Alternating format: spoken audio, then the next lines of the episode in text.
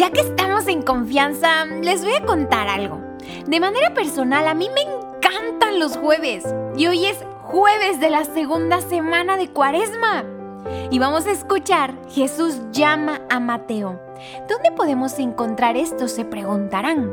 Pues en el Evangelio según San Mateo, capítulo 9, versículos del 9 al 13. Vamos a ir disponiendo nuestros cerebros y nuestros corazones para que vayan a toda máquina y no nos perdamos ni un solo versículo del mensaje que nuestro Señor tiene para nosotros hoy. ¿Vamos?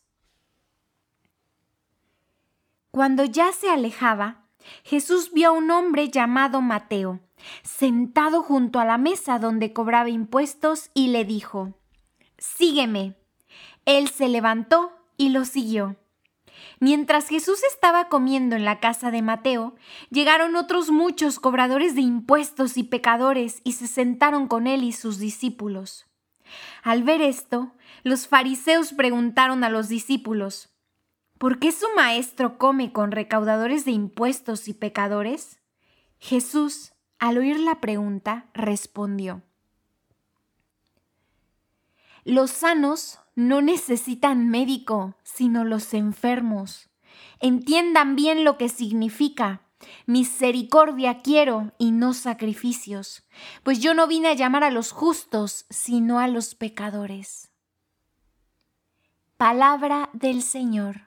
Juntos decimos, Gloria a ti, Señor Jesús. Ahora bien, niñitos, observemos esa imagen de las monedas en la balanza. Estas nos recuerdan que Jesús llamó a todos a seguirlo. Sí, escuchamos bien, a todos. T-O-D-O-S. Todos, sin excepción alguna, incluso a los pecadores y a aquellos recaudadores de impuestos. En la historia de hoy, Jesús llama a Mateo para que lo siga es el mismo Mateo que escribió el Evangelio que estamos leyendo hoy. ¿Por qué se sorprendieron los fariseos al ver que Jesús llamaba a Mateo y luego cenaba en su casa? Porque Mateo era un recaudador de impuestos. Y en la época de Jesús, los judíos vivían bajo la autoridad romana. ¿Esto qué significa? nos podemos preguntar significaba que estaban obligados a seguir las leyes romanas y a pagar impuestos. Así pues, los romanos contrataron a algunos judíos para cobrar impuestos en sus comunidades. Pero ¿qué creen niñitos? A los recaudadores de impuestos no se les pagaba por su trabajo. Entonces, los romanos les decían a los recaudadores de impuestos que cobraban mm, pues un poquito más de lo normal especialmente aquellas personitas que les caían mal. ¡Qué gachos! Entonces, muchos recaudadores de impuestos empezaron a cobrar muchísimo dinero y se empezaron a volver ricos, porque empezaron a cobrar mucho, pero mucho más de lo que era lo justo. Ahora bien, no podríamos saber si Mateo era corrupto o no, pero estaba bien ocupado recaudando impuestos cuando Jesús lo llamó. Mateo inmediatamente, como pudimos escuchar, se levanta y lo sigue. En ese momento cambia toda su vida de manera radical y sigue al Maestro. A diferencia de los fariseos, Jesús no juzgó ni señaló con el dedo a Mateo por ser un recaudador de impuestos. Al contrario, Jesús ve a Mateo, lo ve verdaderamente. Quizás hizo sentir a Mateo visto y amado por primera vez en su vida.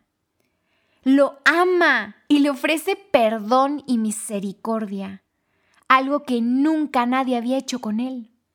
Jesús nos ofrece ese mismo amor y esa misma misericordia a todos, sin importar lo que hayamos hecho en el pasado. Él mismo nos dijo, no son los sanos los que necesitan de un médico, sino los enfermos. Para Jesús, todos somos bienvenidos y hay perdón para todos.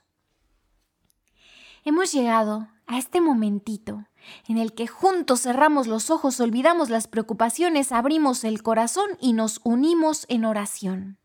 Vamos a decir todos, oh, Amadísimo Maestro y mejor amigo Jesucristo, enséñame por favor a no juzgar a las personas, a no hacerlas sentir mal, a no criticarlas, sino a ver a todos con el mismo amor y misericordia que los ves tú. Ayúdanos por favor a ver como tú ves a los demás, incluso aquellos que puedan habernos lastimado, incluso aquellos que pudieron habernos ofendido. Ayúdanos a ver con tus ojos llenitos de amor, llenitos de confianza, llenitos de esperanza. Por favor Jesús, que no juzguemos, que no señalemos y sobre todo que no odiemos, porque tú nos has enseñado a amar.